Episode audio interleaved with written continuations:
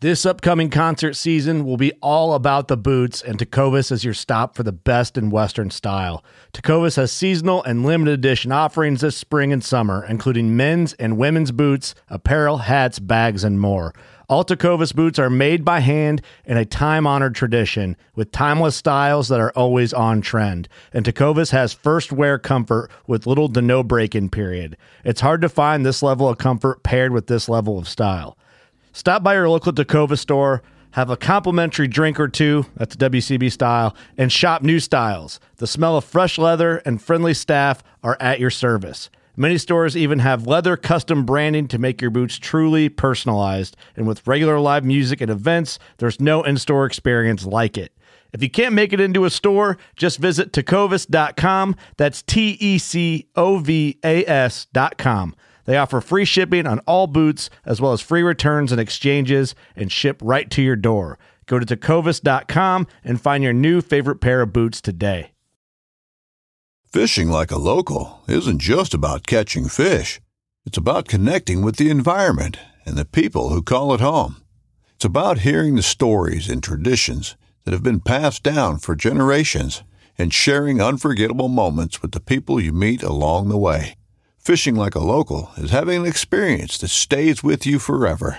And with Fishing Booker, you can experience it too, no matter where you are. Discover your next adventure on Fishing Booker. A game warden's children's book, titled A Cowboy in the Woods, is a story of Bobby, a boy who spends the whole summer observing wildlife, writing notes in his notebook, fishing with his dad, and keeping track of all the animals in his neighborhood while trying to solve a neighborhood mystery. What he discovers is more than just an appreciation for the natural world. The idea for this book came from Wayne Saunders' own childhood experiences, growing up and exploring the woods and streams and lakes and ponds of his native New Hampshire. The love of nature instilled in his childhood led him to a career as a conservation officer. Wayne Saunders is a retired lieutenant conservation officer from the New Hampshire Fish and Game Department. Lindsay Webb is a naturalist, wildlife biologist, and environmental educator. Together, they collaborated with wildlife artist Ashley Mayers to produce The Cowboy in the Woods, the story of a boy whose love of nature leads him in unexpected directions. Available at wardenswatch.com and Amazon. Warden's Watch podcast is now on Patreon, combining the Thin Green Line podcast and the Warden's Watch podcast on Patreon to bring member exclusive extra content, both video, audio, and with product deals as well. Become a member to support our podcast and get something extra. Search Warden's Watch podcast on Patreon. We love our children. We protect them. We guide them. We prepare them for life in the world.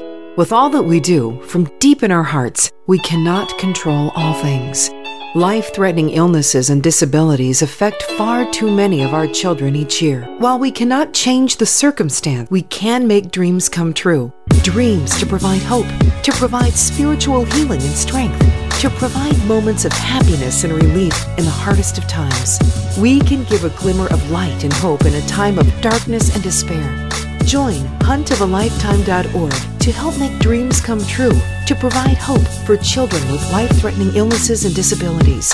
Hunt of a Lifetime is a nonprofit organization fulfilling dreams for hunting and fishing trips to youth 21 and under with life threatening illnesses and disabilities.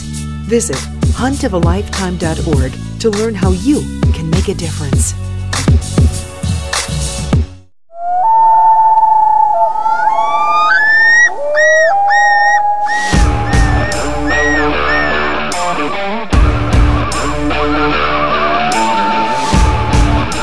Please join me, Game Warden Wayne Saunders, and other game wardens on our adventures protecting wildlife, saving lives, and having fun, all while serving the public and the natural resources of our planet.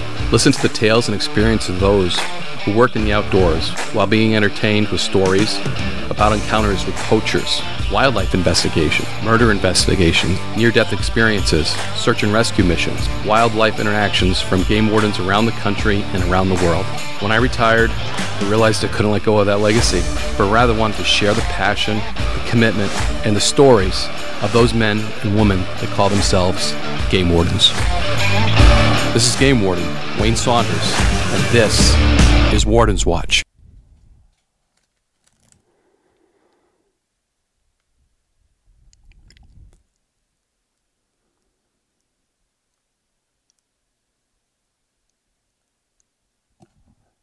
Brought to you in part by Maine Operation Game Thief, New Hampshire Wildlife Heritage Foundation, International Wildlife Crime Stoppers, and the North American Game Warden Museum.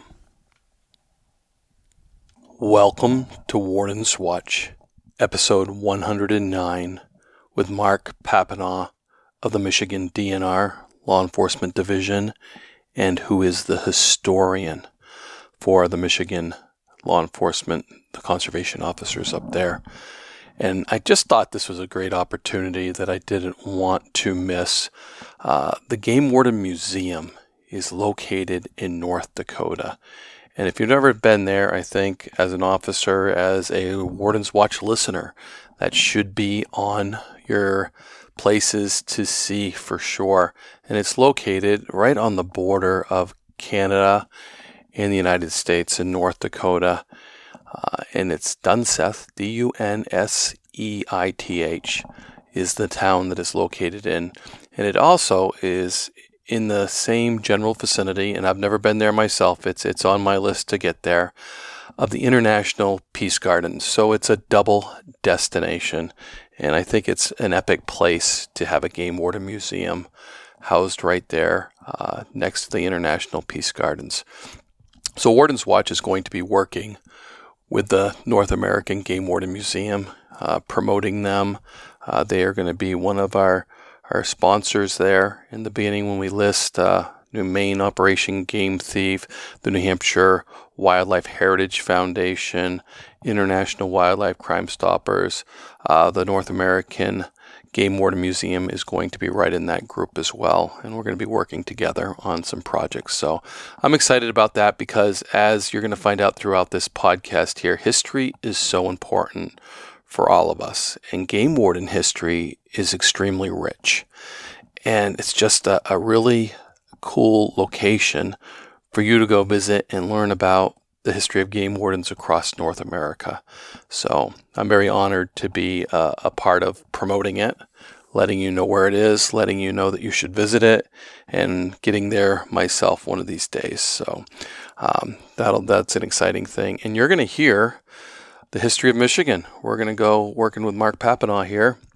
We're going to go through the history of Michigan, hit some of the highlights here as our series on Michigan continues. So, uh, thank you for listening to Warden's Watch. Leave that uh, five star review if you can.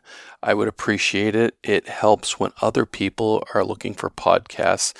And the other thing is share it with your friends. Uh, like minds listen to the same type of podcast. My friends listen to the same type of podcast that I do. And we're always talking and sharing uh, the podcasts that we liked and going back and forth. So if you share Warden's Watch and we grow, that's the, the best way that we can do it. And we can share the rich history of the game wardens of North America. Enjoy this one. Oh.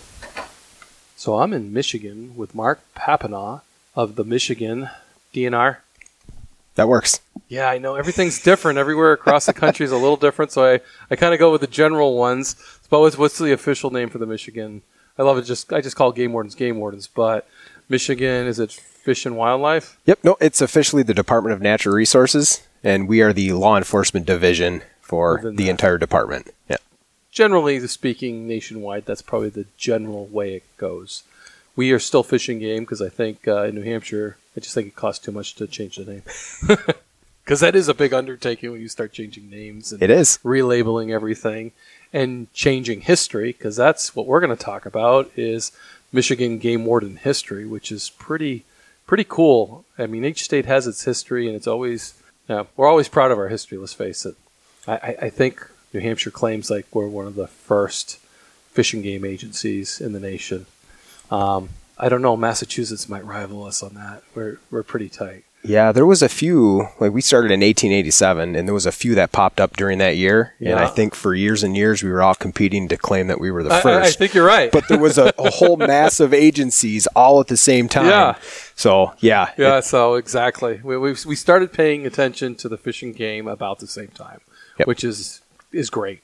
I mean, that's that's the, to know that over 200 years ago they were like, hey, if we catch all these fish, there's not going to be anything left right? And, and, most agencies started with fish I mean, because that was uh, on the plate all the time, and you know when fisheries started going down, they were like, "Whoa, wait a second here, we're going to get a, a clam cop out there and uh, monitor our clams or our oysters or things like that." It, that seems to how a lot of them developed was out of the fish rather than the game. Of course, I imagine the game became very important in colonial ages too. For sure. Well, cool, Mark. Um, well, I'm going to let you start off and start giving me some history of the game wardens of Michigan. Yeah, so so Michigan, when we became a, a state, we, we were an economy based on solely agriculture. So with the the national recession in 1837, we were pretty much obliterated. Our economy was nothing. So to offset that, the logging industry, as the white pines were pretty much eliminated and, and harvested off for timber out east, they came to Michigan because of our river systems, our, our, our access to the Great Lakes, where they could float the logs that they cut get them to the sawmills, and then uh, totally ship them to the point where, in the height of the logging era, Michigan was the leading producer of timber for the entire country wow. as it was being built. Our fisheries were phenomenal. Um, in the Great Lakes, obviously, a huge resource. And just like you said, you know, the, the, the fish was the, the big brass roots of a lot of it to the points where millions of pounds of fish were coming out yearly. So we had before there was even game wardens, we had a fish commission, which became the fisheries division for for our department. Um, back in like 1873, they recognized with the amount of millions of tonnage of fish coming out mm. that we had to do something to rebuild that population. So a group of three people basically established the the fish division back in the day. Three people and took forty thousand salmon roe basically or ova from from the national federal government and turned it into this massive um, fish hatchery supply system that was able to then in the years reproduce the amount of fish that we were harvesting commercially from our Great Lakes. But all of that's fine unless if you have an enforcement body to enforce the regulations, which we still didn't have until 1887. Um, so there was a huge span. that the Fish Commission was getting tired of the, the flagrant violations going on for, for, for fish, especially. So they petitioned the governor and the legislature at the time. And in 1887, March 15th, our first game warden was appointed. Wow. And that was? It was William Alden Smith. He they always grew- had cool names back there. they did. So, the middle names, especially. I mean, William Smith would be okay, blah, but when you throw Alden in there, that's it's pretty sweet name. yeah. So so Smith was a unique individual. He grew up. Uh, they moved to Grand Rapids at a very young age. His his father at the time was dying of of an illness, and when his dad died, um, it was his responsibility to support the family, his mother and and his three three siblings. And he sold as a young kid popcorn on the streets of Grand Rapids and newspapers to help raise the the, the money ended up making enough money, supported the family, put himself through law school, and became a prominent attorney for a couple of railroads in Michigan, wow. which caught the eye of the governor as a uh, as his political stature and his just the way that he was, and they appointed him as the first game warden, and uh, he served until 19 or 1891. And then he left and served a full career, 24 years in the, the U.S. House of Representatives and the Senate. Oh, that is so cool. That that that's a cool history right there. Yeah, it, and it didn't end there. His his work for the federal government gave him national recognition as it was 1912 with the sinking of the Titanic. Mm-hmm. He was in the Senate at the time and had the charge of the oversight committee that investigated the sinking and it was him and his group of senators on that oversight that rewrote maritime law to the to the extent that we still use some of those regulations today. So Smith is really important for Michigan, obviously, as our first yeah. game warden, but his service not only to the state continued on and is still continuing today federally. So it's pretty cool. We're pretty proud of him. Yeah, what a legacy to, to leave as the first game warden. Yeah. it's almost like a Roosevelt theme almost. Um, I'm, I'm pretty impressed. Uh, Very much. Yeah. Wow. And from there, I mean, did he develop more game wardens, or was he the when he ended? Was he only one still? Yeah, so he was the only game warden when he was appointed that was paid by the government or by the okay. state. The the law that created his position had vacancies for 10 additional state deputies, mm-hmm. um, but budgetarily they, they never filled them. So he actually hired, I guess you could say, uh, like I think it was like 150 initially game wardens that worked for him, but they were paid by the individual counties. You know, the game warden laws were new, people weren't really receiving well of them, so there was actually about four or five counties that completely just refused to pay the game wardens in those counties for their service. So the turnover rate initially was was very very high. So it was like an ever revolving door. And we had people that stuck around for years and years and years. Passion, obviously, for what they do, but I could only imagine the late 1800s recruitment efforts that would have had to go on by him to make sure that he had a full staff of people to enforce the, the rules across the state. Right. By horseback and postcards and, and walking, it, it would have been very interesting. Let's face it, they had to eat if they were doing the job. It's very true. Yeah, support somewhat of a family. So, Mhm. and that, a lot of states started the same way within the counties supporting, or the townships, or things like that supporting Yep. the first game wardens. are. our history is very similar, and that's where the support came for. And then the state kind of took it over. Yeah, and I don't think it was until the late 1890s, I think, that they finally filled those 10 positions to provide assistance. And then, you know, by 1911 or so, things started getting more consistent, and mm-hmm. some of the political appointees that were done back in the day of uh, the prominent statured people from their communities, they kind of got rid of that and developed a, a, an actual curriculum and a, the, a civil service organization basically to, to get good people, no matter what their their partisan politics were or whatever, bring them on board. And then we started getting more consistent where people would stick around for a lot longer. And there was, you know, scheduled out pay scales and it, it just became a lot easier. But those early years, it was a lot of live and learn. yeah, I'm sure. What were some of the milestones in the history of the Michigan Game Warden?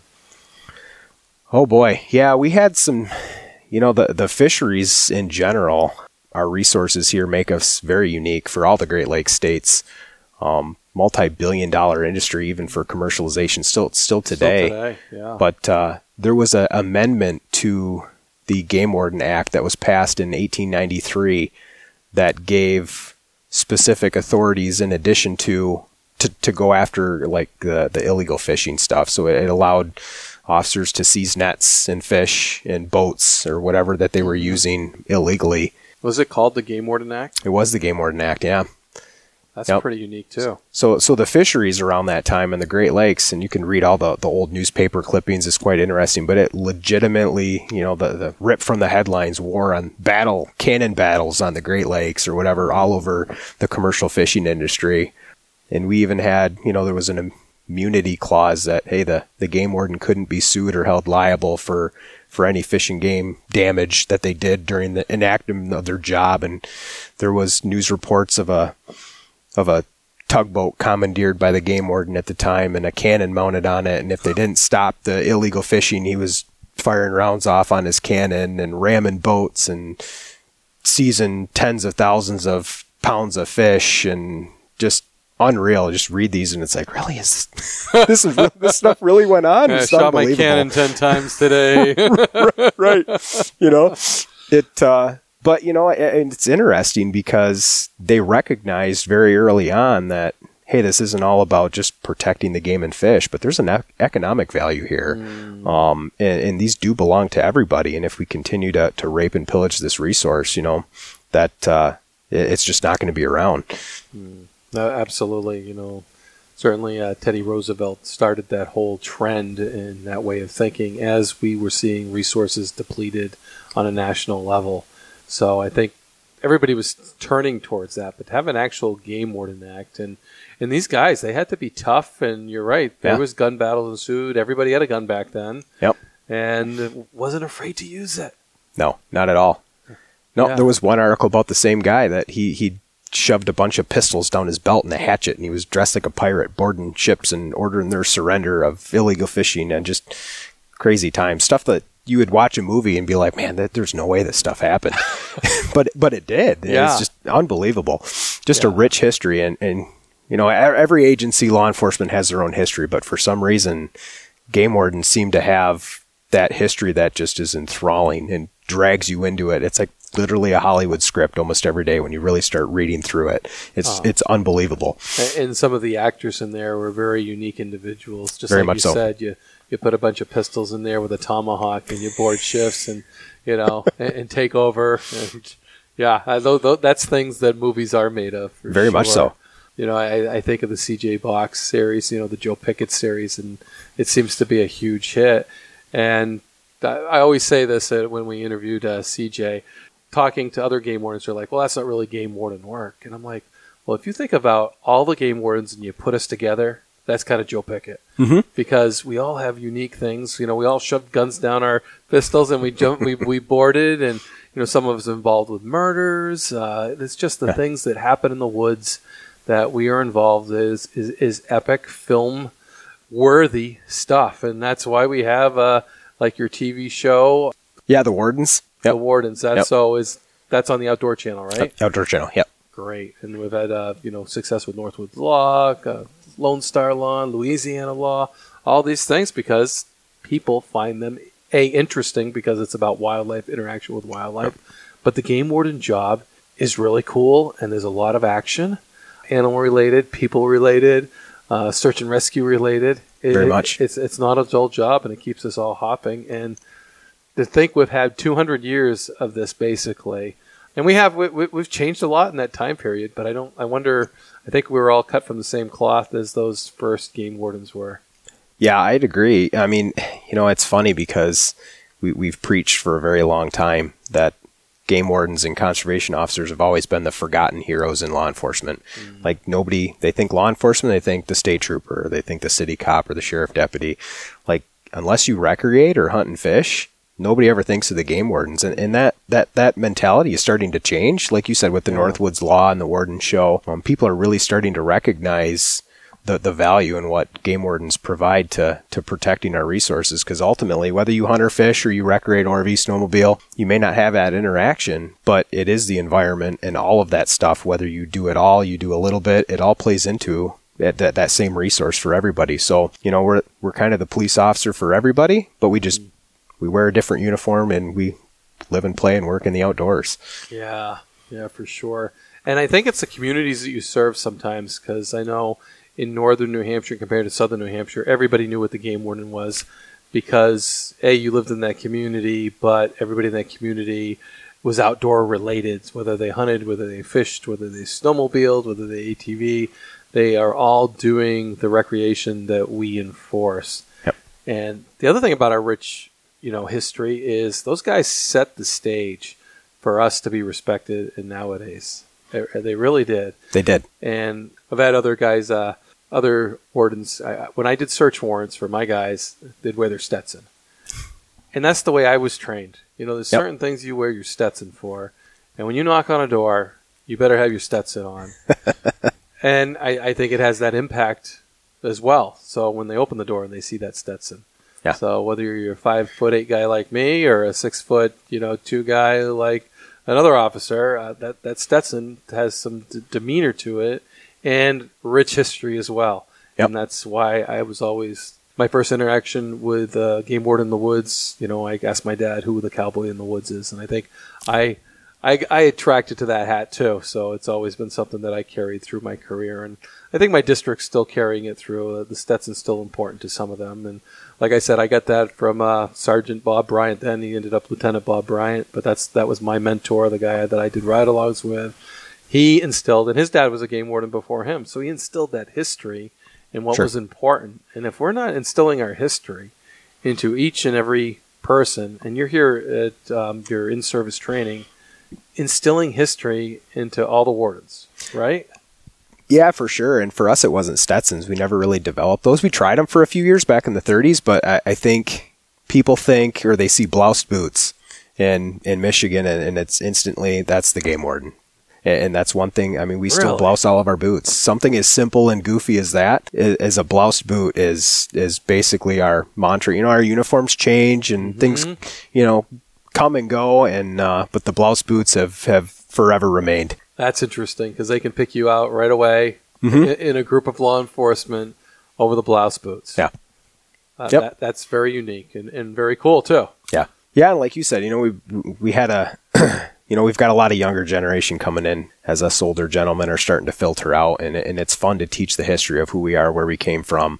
And you start to realize and there was a lot of aha moments today during our presentation about the history um, from the very beginning all the way up to, to modern age. But you start to realize and you hear some of our staff in the background being like, oh, you know, why do we got to do it this way? We never used to do it this way, blah, blah, blah. And you really start looking at it and, and the light bulbs are coming on. It's like, yeah, you know, we, in 1911, you know, we were doing program groups. So, you know, we had a group that did fires and then we had a group that did game wardens. But when the fires weren't going on, they were doing this, but they were paid out of two different funds. Mm. So, yeah, we have to break our hours down, whether we're doing snowmobile, ORV, um, game and fish, whatever, even today. Mm-hmm. But back in 1911, they were doing the same thing and they were picking what funding source they were working out of even way back then.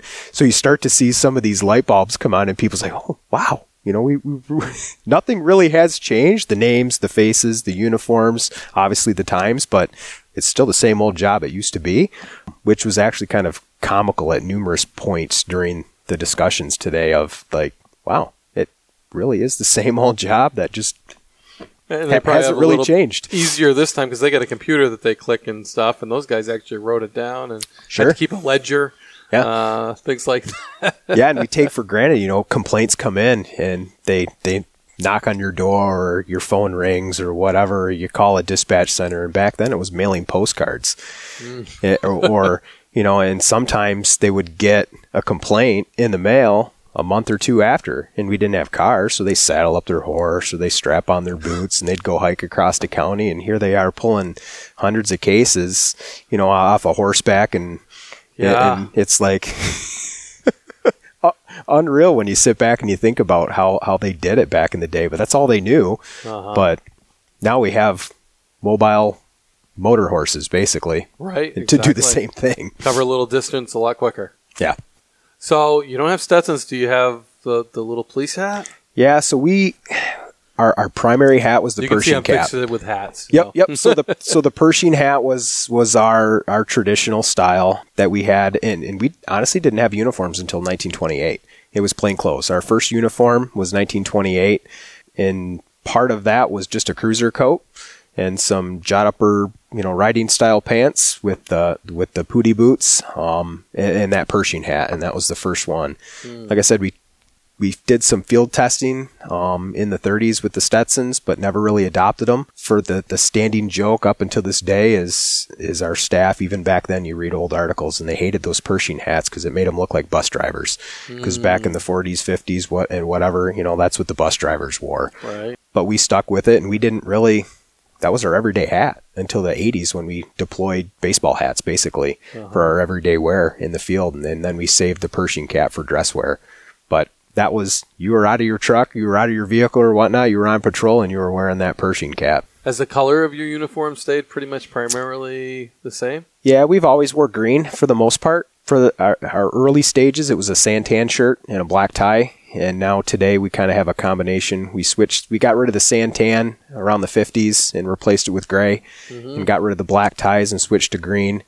The winter we wore an all green uniform with a tan tie, and then essentially retired that and pretty much from the 1980s consistently on we've wore gray and green with a green tie and then phased in as we've we've gone through a, a classy uniform that we wear every day that's wash and wear um, so we don't get our our nice uniforms our wool ones all all totally dirty. But for the most part we've always been the the gray and green or a tan and green some sort of of that color. Do you have any game warden stories from that era that are kind of unique?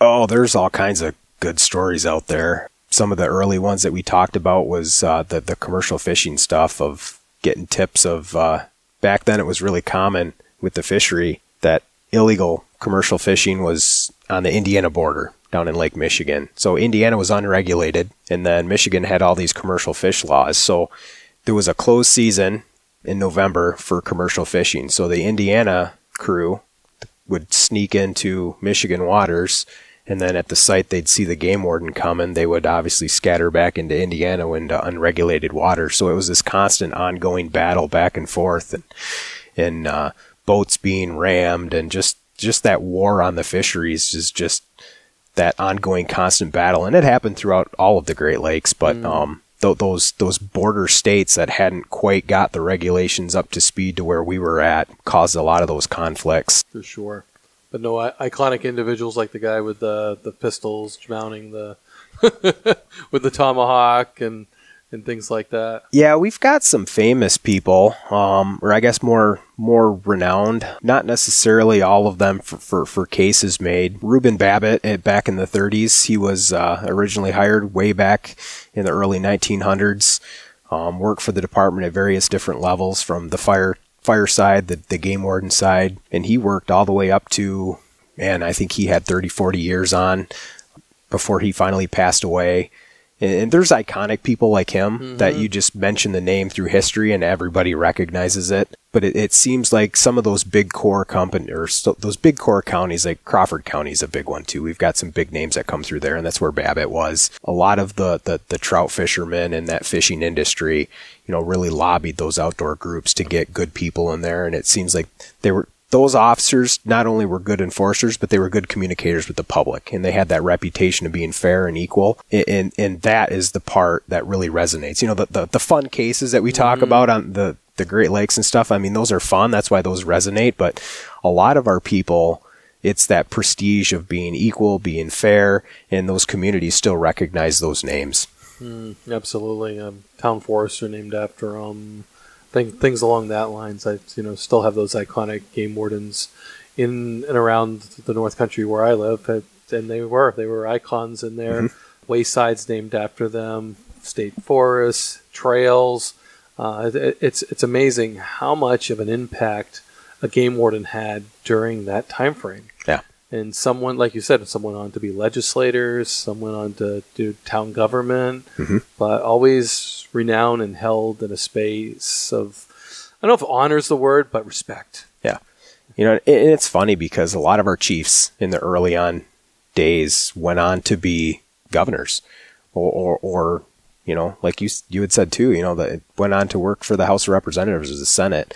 But you really look at their vision, and I call them visionaries because they really, I wish, I think they probably had a time machine. I don't know, but like mm-hmm. they were very future driven and they could look at something that was happening today and they could be like, well, if we don't do this in X number of years, this is going to happen. So they developed the plans and, um, it, it's, but they, they knew not only fish and game, but like forestry. Um, so Chase Osborn, one of our chiefs, had he was a big forestry guy and had that vision like hey you know it's all said and dandy if we're going to have protect the game and fish mm-hmm. but what about the forests that they require to, to support them as well um, and we'd never thought about the forestry aspect of it before then so we had cut it all down to the logging era mm-hmm. so osborn was really big into preserving the forests even though he, he had said you know they're not in any imminent danger of disappearing but if we don't do something now that for future generations we're, we're going to be you know in a world of hurt. So mm. which is kind of funny because it's the mission statement now of our department but yet it was something he was working on back in the late 1800s so you know and then his vision didn't even come to fruition until he was out of office and done with being our game warden but it was his vision and his writings that established the tree nursery up at uh, higgins lake in roscommon in 1904, and it was those seedlings that they grew at that nursery for years that replanted our entire state after the logging era, and then took all those tax reverted lands that had been lost during the depression and all that good stuff and turned that into our national forest system and our state forest system in the state. So well after he was out of office, but they took his plan and they developed it even after he was out. So I call them visionaries because I, I swear they had, they, they just, they knew and they just, mm. and the, and they went on to, to bigger and better things. So it wasn't all about game and fish. It, there was a whole big environmental thing, but that was before, you know, we were game wardens, but we were biologists too. Right. We were foresters. We did it all. Mm-hmm. No, absolutely. Now we have agencies that do it all, but individuals were doing it all back then. Yeah. Yeah. Yep. No, it's very interesting. And I always say we're lay biologists anyways, even mm-hmm. though we may not have the position. Some of us don't have the degree, but when you're out there working with fish and wildlife on a constant basis, you you know. Right. And I know some of my biologists used to query me all the time and just ask, "Hey Wayne, what do you think of this? Hey Wayne, what do you think of that?" And I respected their opinions; they respected mine, and it was always it was always a good working relationship.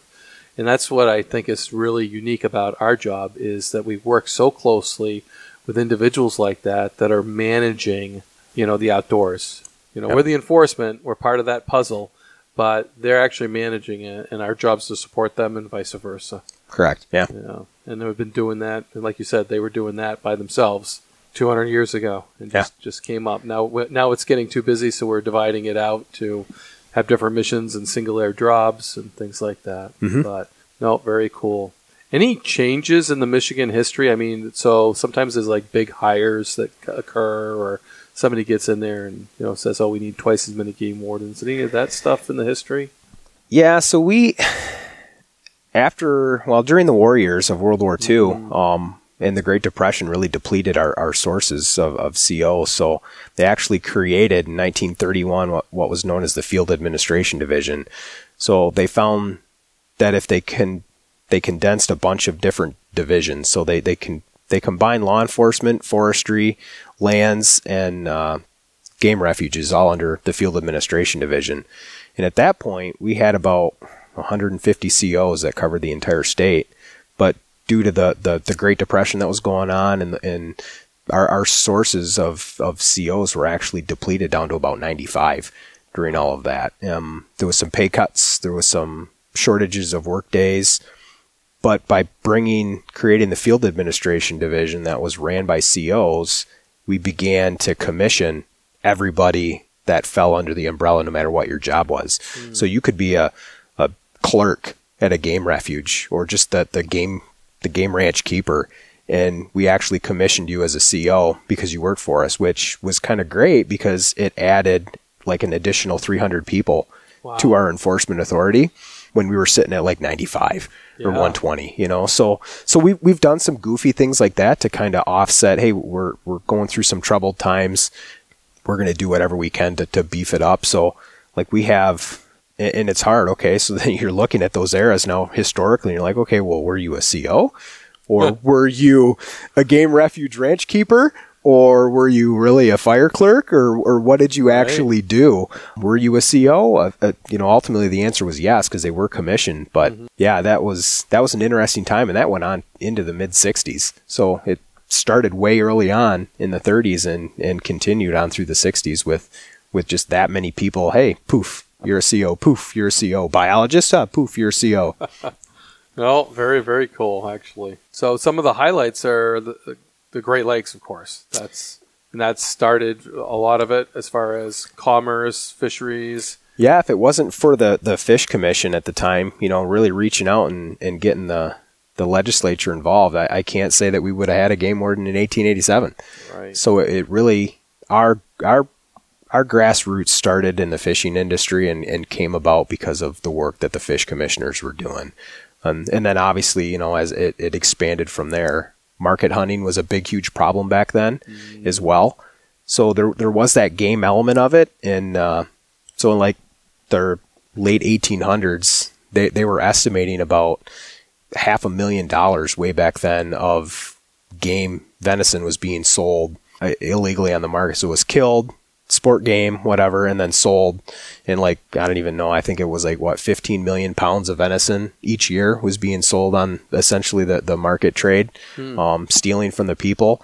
And, and yeah, what, a half a million dollars doesn't seem like a lot, but really when you equate that with the inflation rate and stuff to, to today, it's like $18 million a year in, or a billion, sorry, $18 billion a year in revenue, basically stolen and poached from, from the people. So market hunting was a big part of that. And we still combat that even this day to an extent, not, not on that level, but, um, it, it's started with fisheries and then kind of it developed into this this big huge conglomerate of what we are today. And, what kind of fish are they targeting commercially on the Great Lakes? Yeah, was, uh, whitefish and usually lake trout was the big ones. Okay. Nope. And today it's changed a little. Now perch is in there. Or Yeah, not? perch is in there still. Yeah, and yeah, for sure. Things things have changed. Yep, just a little bit. Salmon's still a big thing, and that was a big thing back then too. They're not actually native to to the Great Lakes. We we transplanted those in there, but mm-hmm. that's a huge fishing industry now too. So we've kind of brought some new new species in to to keep it all going, I guess. But And where they used to, you know, fish for subsistence back then, we actually fish more recreation now comparatively.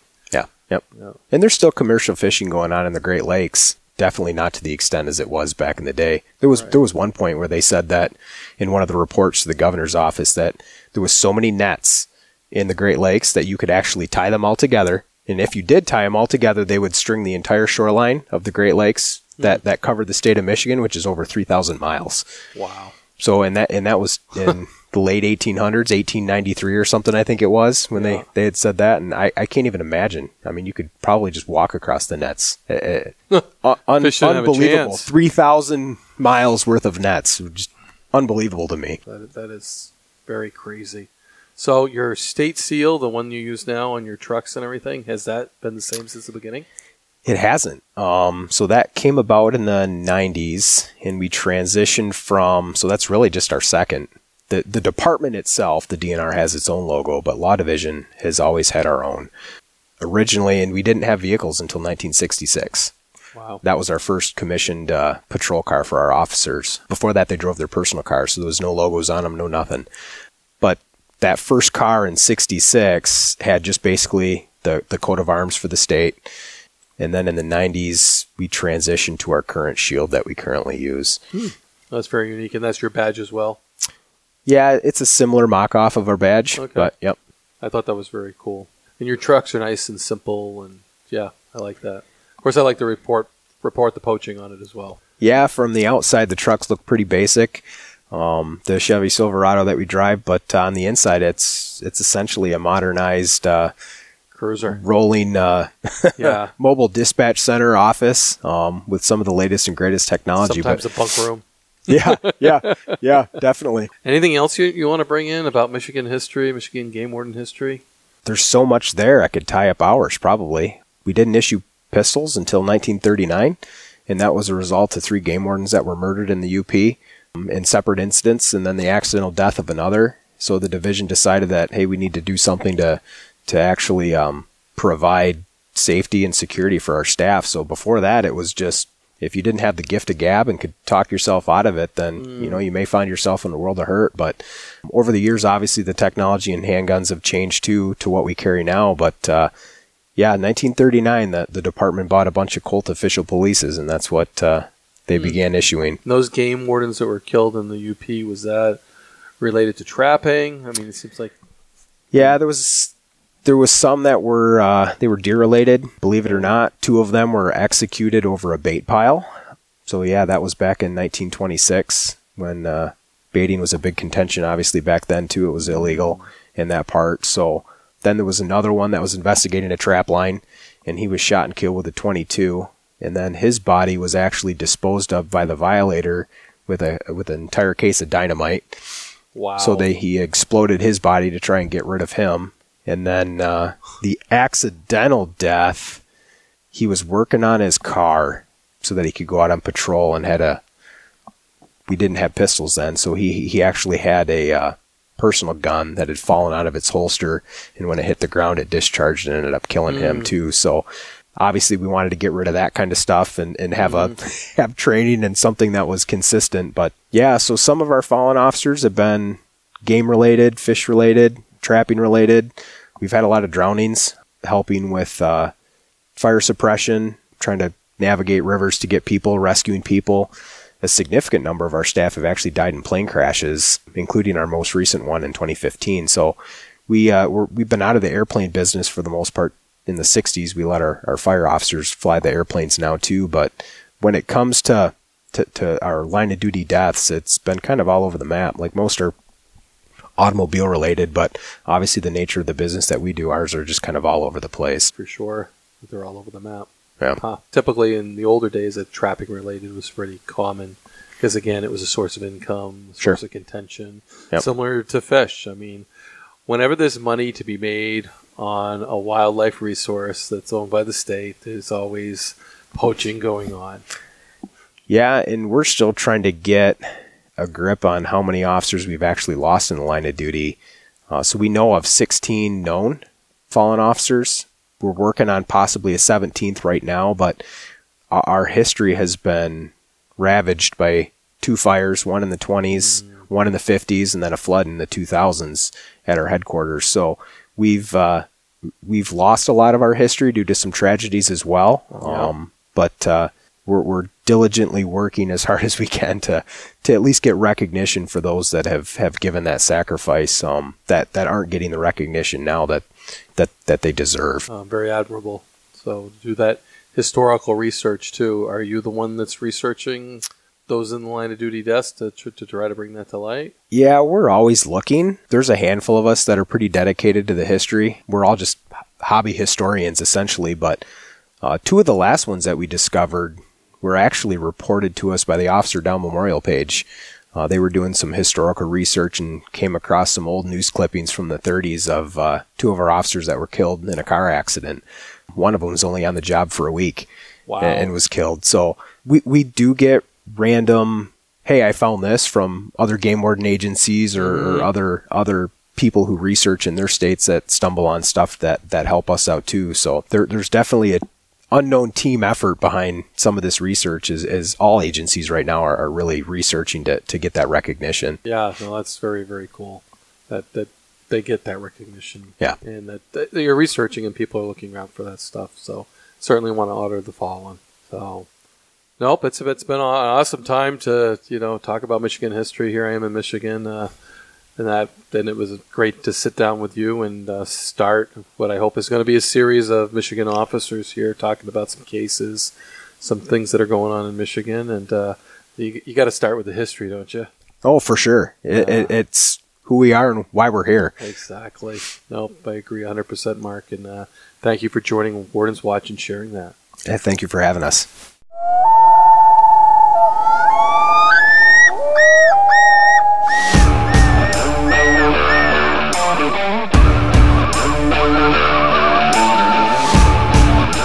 Please join me, Game Warden Wayne Saunders, and other game wardens on our adventures protecting wildlife, saving lives, and having fun, all while serving the public and the natural resources of our planet.